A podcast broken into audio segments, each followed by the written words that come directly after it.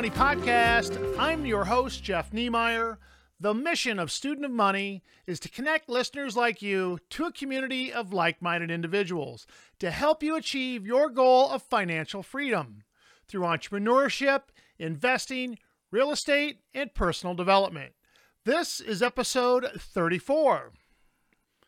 All right, I am super excited to introduce you to today's guest. And if you're watching this video version on YouTube, you probably already know who it is. But for those of you listening to the audio on our podcasting platforms, then you're going to want to stay tuned to what this 30 year real estate veteran has to say. It's about a 30 minute interview. We got invited down to their office, so let's get started. All right, guys, we're on location for this week's podcast. I'm extremely excited to have on my show today Daryl High of High Properties. So, Daryl started High Properties 35 years ago in 1988 with one residential property and has grown to be one of the largest developers and owner operators in the state of Iowa. The company is vertically integrated and has in house land development and construction as well as in house property management. So, welcome to the show, Daryl High. Thanks for having me. Yeah, hey, it's great. Thank you for inviting me down to Absolutely. your yeah to your office. This is awesome. I actually watched this building. Uh, well, you rehabbed it, right? I did. I did. So, and we'll talk about that a little bit. Where okay. you know, but you mainly do new development and construction. We we do. Uh, we will buy some properties if we can find them. That's been difficult recently. Uh, we started in the business buying properties, and then as time went on, we started to develop our own and build our own. So you didn't do. So you bought uh, pre-existing, you know, or, or let's just go back to 1988. Sure, sure. Uh, it's actually kind of a, a, good story, and it's one I've had an opportunity to tell a few times. Um, uh, the city of Cedar Rapids had a had a rehabilitation property over at 858 18th Street Southeast and people ask me, they go, "You can remember it?" And I go, "I can remember all of them."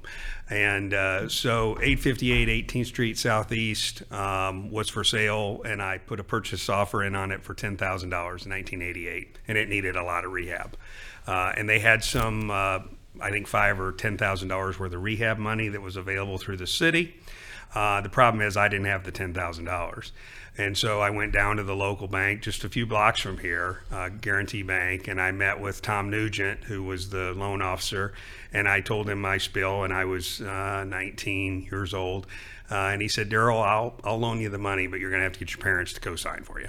And so he did, and my parents did co sign for me, and I bought it and uh, rehabbed it and rented it and proceeded to let the tenants uh, non-pay me for a while and and I finally got them out learned a lesson and they filed bankruptcy. And the first expedition in Daryl High's property ownership was not very successful. Uh, but it, it, it, was something that I was pretty passionate about. And so uh, um, from there I bought um, another property and another property and they were all small um, single family, older properties. Um, then I bought some duplexes and I kind of went from there. And um, 35 years later, here we are. Yeah, here we are. Um, so you said you, when you first started out, obviously you didn't have any money. Right. Parents had to co-sign.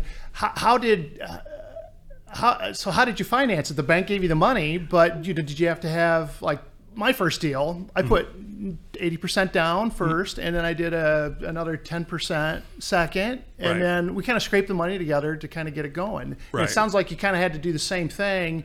Uh, this, is, this was back in back in '88, right. right? Early '90s, right? And you could probably get a first and a second, or but when you're doing rehabs and constructions, mm-hmm. a lot of that might be after repair value they look at and what they're lending on. They I can't remember exactly the whole terms, but we had a little bit of money. I say we. I had a little bit. I say we now because I'm married, but um, I had a little bit of cash that I put in, and then I did all the labor. I mean, I, I did everything except run the wires and do the furnace, um, rebuilding retaining walls and, and so forth, and painting and drywall and, and, and, and scrubbing the hardwood floors and so forth. So I had maybe a little sweat equity, um, but that was how I, how I got the first one started.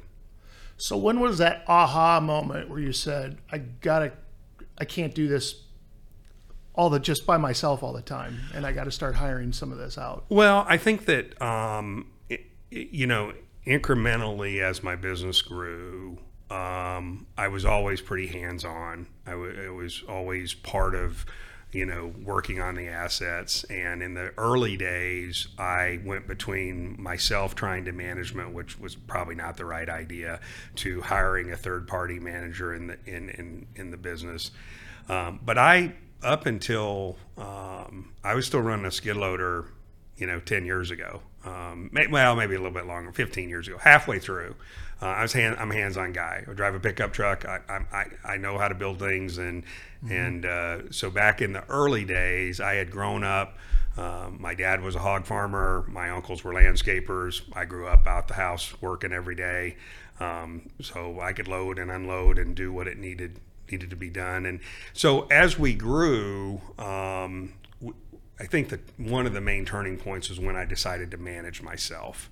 So that was probably at maybe 60 units or 80 units somewhere in there and then from there and that was you know kind of a lost leader in the beginning because you're not making enough money really to the property management company's not being profitable, but at least you're controlling your own destiny in the type of tenants you get and uh, your expense control and so forth. So from there, I was able to start that process. And really, that was just with a couple of people, like a maintenance.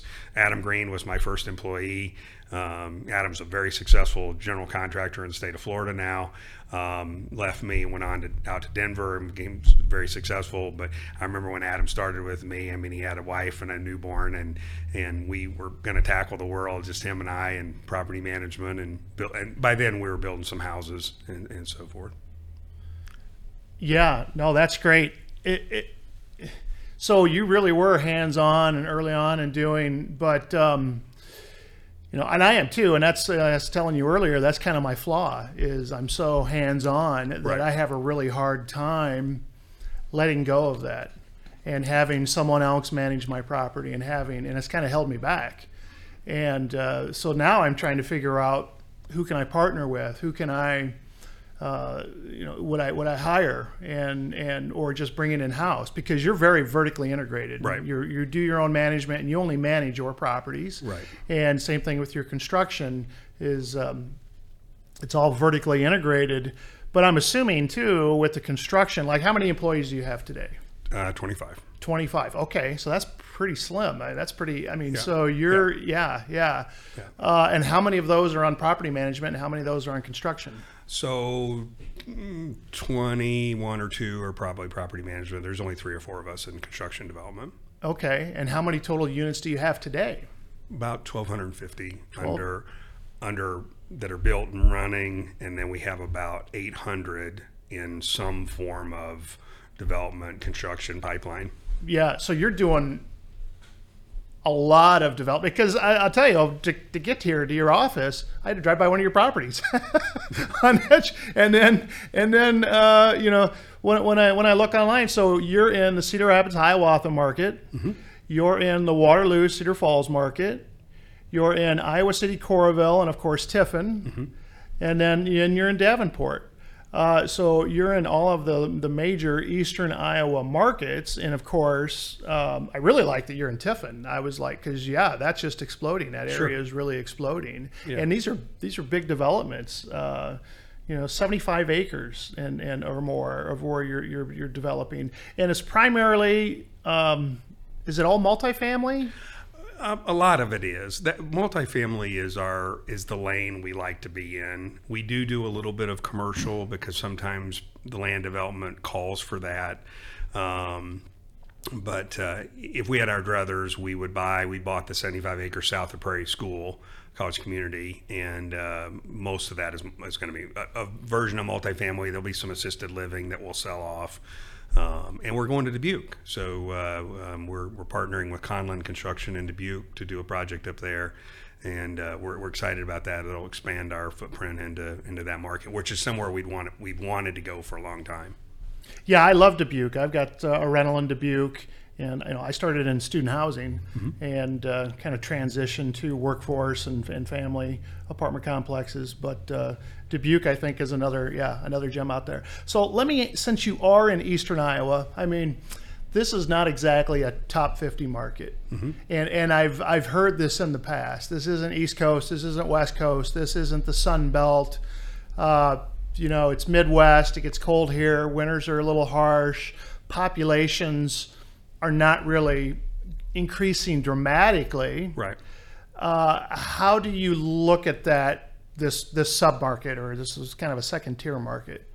Well, I, I think um, we really uh, appreciate Eastern Iowa for what it is. I moved here from Orlando, Florida. I actually just got back from two weeks on the West Coast. My my daughter lives in Irvine, California, which is there in Orange County, and I'm very we're very blessed that we live here.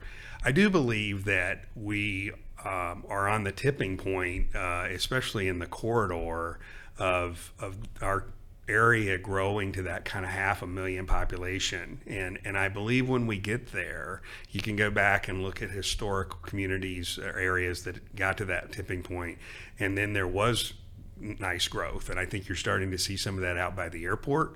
Um, I think you're starting to see some of that with some of the more national guys who are looking around in our in our market. So I think it's a pro and a con. I mean I, I can tell you that for me as a business owner um, I couldn't I couldn't do what I do in Orange County, California. I just could. I don't have enough money, um, and there's really just so little amount of raw ground or anything to work on. So um, we're blessed to be here, and we're happy about Eastern Iowa. And uh, uh, I feel like we've got a lot of really talented developers too, and, and real estate people, and, and economic development people that are out growing our communities. And now that the DOT is really engaged on the 8380 interchange and, and expanding 380, and Tower Terrace is getting done, and the airport is growing with Marty's leadership. I mean, these are all really positive things, and I think for most of us or all of us that are here and have an opportunity to work in Eastern Iowa, I think it's a good place to be. I always say this, you know, when Teleconnect went public, everybody wanted to be with Clark McLeod. But but the but the thing I always ask people is, would you have went with Clark when he worked in his garage in Bowman Woods? And most people are going, I don't know if I'm going over and working this guy's garage. So you got to take your opportunity when it's there, because everybody wants to be there, you know, in the Super Bowl. The question is, do you want to do the work in spring practice, which is what what I believe we are. I think we got great opportunity in Eastern Iowa.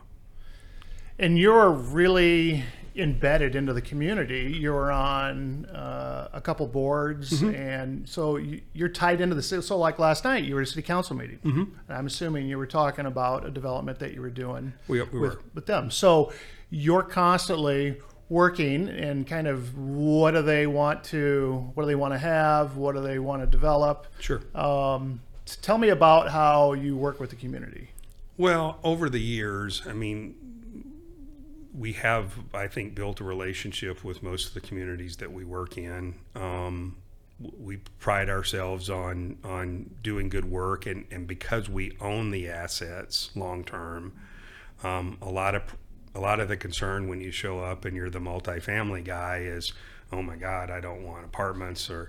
But for us, maybe we have a little easier time because you know we've developed properties 20 plus years ago. The one example I'll use is over on Edgewood Road. I don't know if it's the one you drove by because we own a few over there, um, off 29th Street, just uh, north of O Avenue.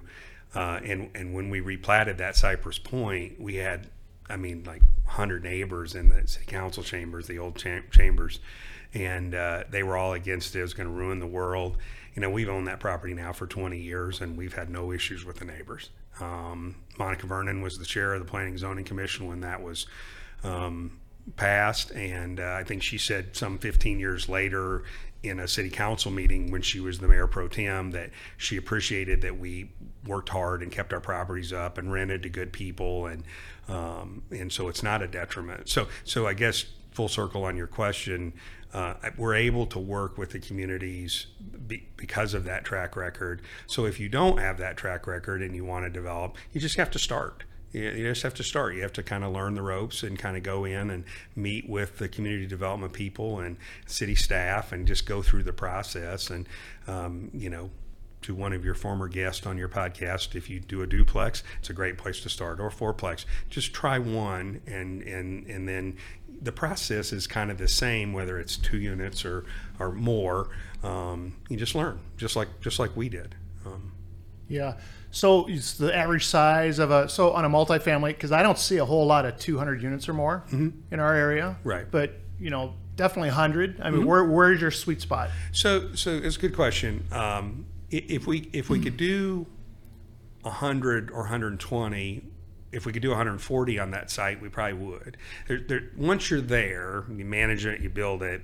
The economies of scale start to help you. You have a few more units. You, you, don't see a lot of 200 unit projects. Tiffin is a 240. That's one of our largest, just because there's there's a little more risk in that kind of scale of putting that number of units on there. But I would say our sweet spot's in that in that low hundreds. So you just mentioned risk as far as you know the construction risk of a new development versus an existing property that has a history of rent rolls and it's in a maybe in a, it's a uh, in an area that's already been developed and been around for 20 years. So there's a history with that.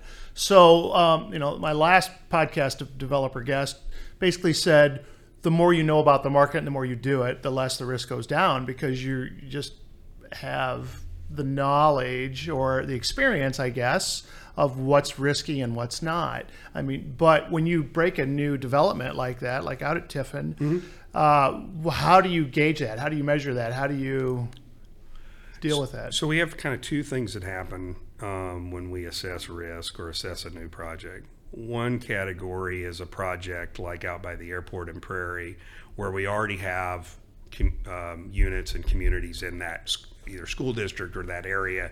So and and we can gauge how our properties are performing and can we fill. You know, if you don't have any vacancy, then you probably should be looking at maybe expanding the footprint if you go into a new community where you don't maybe have that existing uh, portfolio to draw on, then, then you go to the professionals, do market research, um, third party market research, appraisers, uh, market studies, and and then your own boots on the ground. You, you take a look at the market. What, what are people renting it for? Do you think you can compete in that market? Um, and I would say it, I don't know if it gets easier. I just think it's like anything. The more you do, the more comfortable you have with the data that you can trust what your instincts are telling you. I was talking to you earlier about some developers in, in Des Moines mm-hmm. that are there's it just seems when I'm watching the market and I'm looking at multi-unit apartment complexes there's been a lot of them for sale that are fairly new they were developed in 2017 2018 2019 so we're in that five year sweet spot where they're selling but you don't sell pretty do you Not very often. not very often Not very often. yeah you like to to long-term hold Absolutely. right? Add it to the portfolio. Uh, uh, and why do you think they're selling? Why do you why do developers obviously some people just want to build and they don't want to long term manage. Do you think that's what it is? Oh, I, I think there's a few models. You know, there's a few different kind of race cars in, in the on the track, and and we're equity guys. I mean, that's and gals. That's that's what we do. We're long term holders. Um, we sold a limited number of units over 35 years. Um, when we go out and do a project, it really is based on us owning it for a long period of time.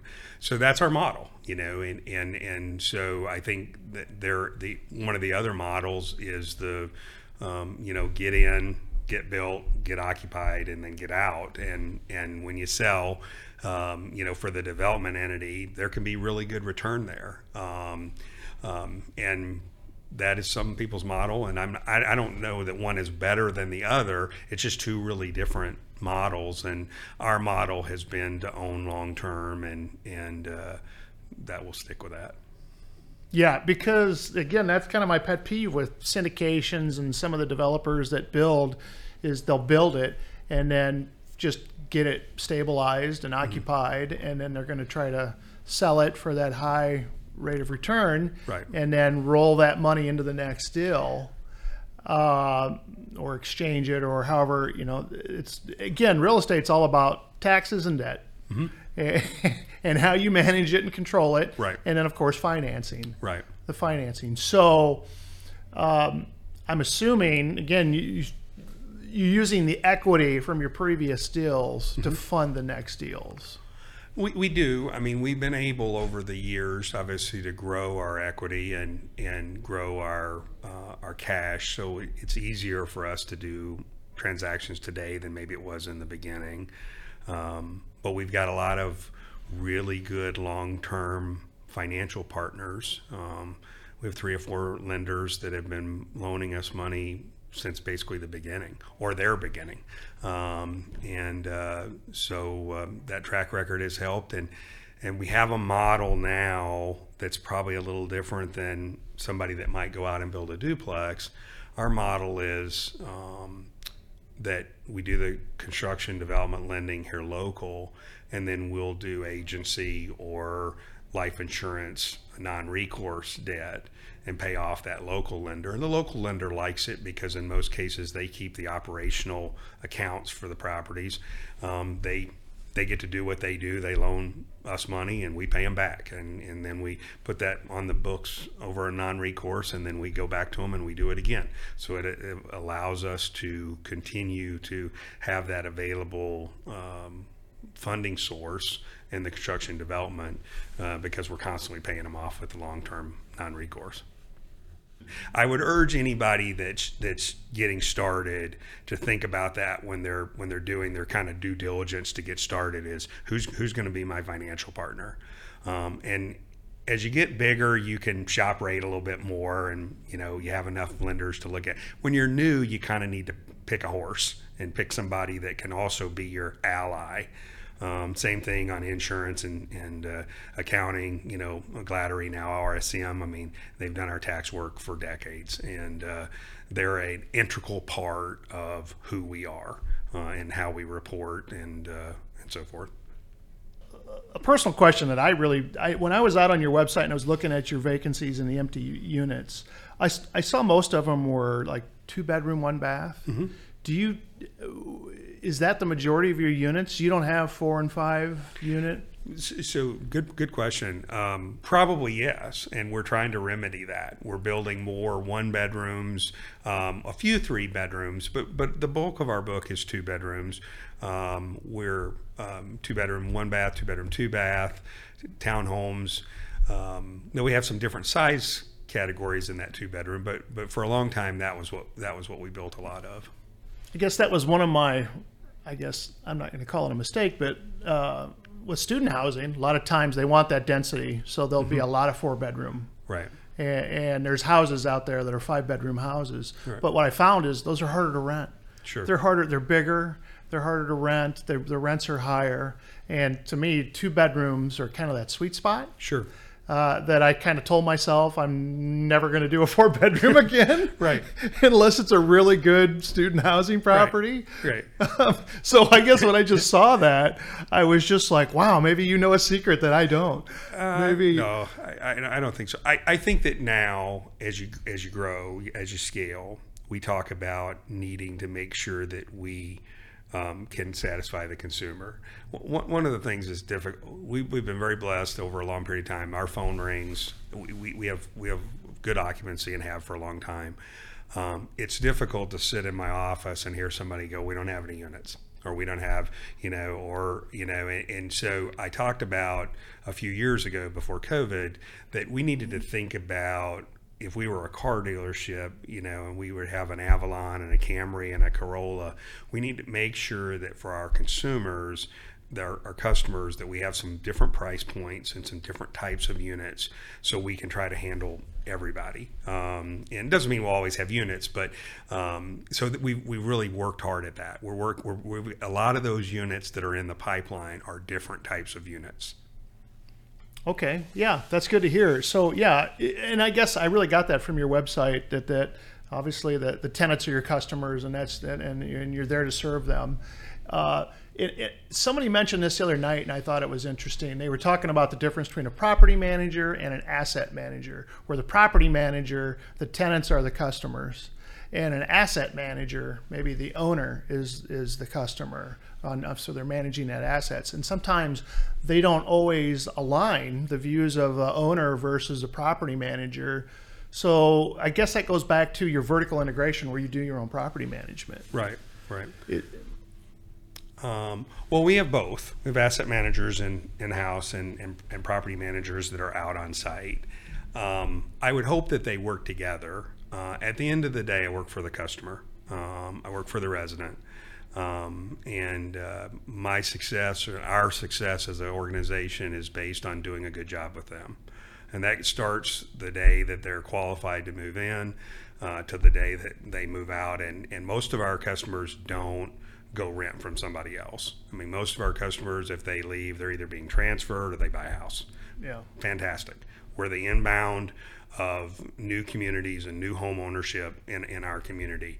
Um, we have had people stay real long periods of time, but that that's the bulk of the model. Property manager handles the person one on one. Asset manager is closer to the accounting part of our business and just making sure that the asset is performing as best it can, you know, on the expense and the income part of the business. Yeah, I know. I have. Uh, uh, I've had tenants that have built houses or or you know they're wanting to transition to a house and and uh, I, I, think that's great. I, have I've let them out of their leases to uh, you know hey when's your house going to be done? Let's time this or you know I just sure. need to just give me the notice because uh,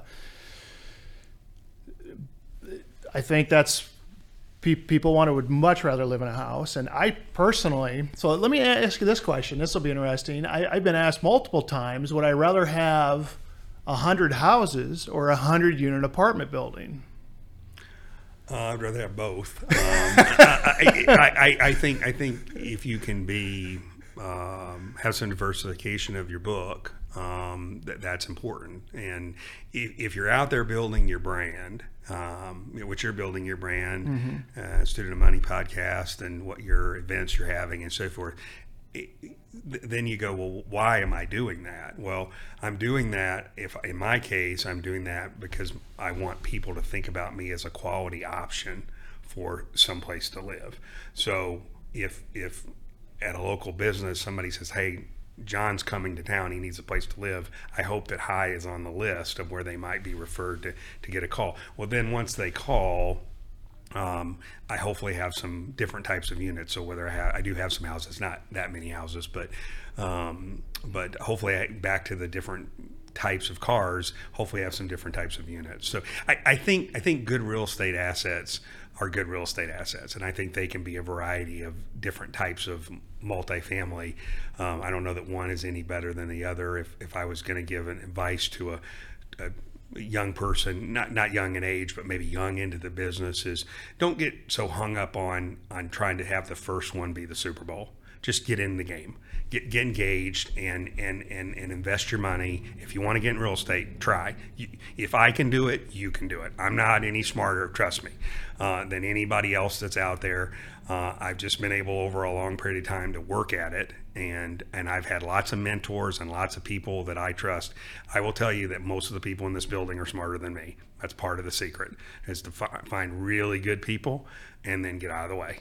And uh, so I just advise. Give, my advice would be get started, find a lender, find some people you can trust, find people like you mentors that you can you can ask questions it's surprising how many people will help you you know, I think people think, well, they're going to be a competitor; they're not going to help you. Yeah, that's not that's not the way most people think. Most people, uh, if they've been blessed and have an opportunity, they're more than happy to help other people get started.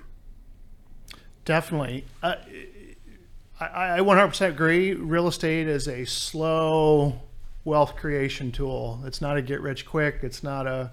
It's it's just slow. But I that's why I like it mm-hmm. because uh, you know I I don't want that fast moving. I don't want to be day trading. I don't want to be doing sure. things that you're having to, you sure. know, I don't know, uh, have caffeine and be. It, I love the slowness of real estate, and I've, I've, told people it's slow to get into, it's slow to get out of, mm-hmm. but when it's running, you know, there's nothing better. Right. Um, so that's why I love it and and it doesn't it's not rocket science right it's it's gonna lucky be for us. lucky for us lucky for us lucky for us yeah perfect so on linkedin on new year's eve i believe it was you posted something that i thought was awesome and great so i'm going to quote you on this it says uh, no silly resolutions or long reaching goals for 2023 I have been so blessed in my life to have my family, my friends, and an ability to make a life. The next part is about being in the present.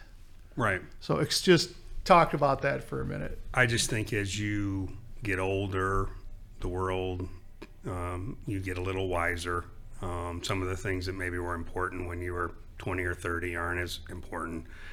Uh, and, you know, for me, my family and my friendships are paramount. My faith, my, you know, um, trying to be a good person. And uh, I, I, feel like a lot of our young people um, are under a lot of pressure these days. And, uh, so um, I don't know that it was aimed at anyone, but it, I just want to put out there that it's okay to, um, you know, not have um, thousands of, of high-reaching goals. You can have some goals. You can have some goals. I have goals. I have goals in my pocket. Um, I have carried around my written goals for 30 years. Um, and so I have goals and, and, but I, the post was, was about, I've just spent a couple weeks out in California, uh, with my daughter, uh, my whole family, my new grandson. And I just, that picture that was, was on the post was taken by one of my girls I was standing looking out into the Pacific at Catalina Island, and I really just feel blessed. I just feel blessed beyond belief to to be able to have my life and and uh, you know have the friendships I have, and and so yeah, so yeah, that's the other thing I kind of preach to people too is. Uh, when we're doing all of this, you know, family first, and um, make sure your spouse is on board, what you're doing. Um, when I left my employer back in 2002 and started my first business, it was a lot of stress, a lot of hands on, doing all the work. And, um, you know, without that security net, it, but you know what I found out is, is is there's nothing more secure than having your own business and, right. and doing your own thing. And right and but you can't forget the family. And I kind of made a promise to my wife that I'd be home at five. Sunday was family day. Sure. And all of these things. And now I actually get to run hard a while for a little few more years because I'm an empty nester. Congratulations! I have a few more years. I have one. I have five, so I have one left at home. One yeah, more left at one home. Left at home. Yeah, one left. So you know, it's okay if I'm not home for dinner tonight. You know, because uh, the kids aren't there, and, right. and and and they're starting to have their own life. Right. And, and my daughter's doing architecture at Iowa State. Wow. And I'm really excited about that because boy, if I want to get into development, I might have an architect within awesome. the family. You That's know. Awesome. So. Um, I, I, that's a that's a big part of it is, is making sure that your vision and your plans are the same as your spouse's and that you're heading in both in the same direction. You're both doing the same things and being transparent on what's going on and uh, Amy and I have been married for it'll be 25 years in August, and she's the president of High Property Management, and she's one of those people I mentioned before that um, is smarter than me and, and helps run what we do, along with helping, you know, not helping, raising our five children. So uh, um, I'll just end with this that, you know, about 27 years ago, Amy and I scraped together. She's going to school at Mount Mercy, and I was backfilling ba- basements and and we scraped together, you know, the money we we had, and we bought a little house out on Woodridge Drive, and we live there today. So yeah, I've been very blessed to, uh, to have my five kids and have her and have this this business, and I appreciate you taking the time to want to talk to somebody like me. Yeah, well, thank you, thank you.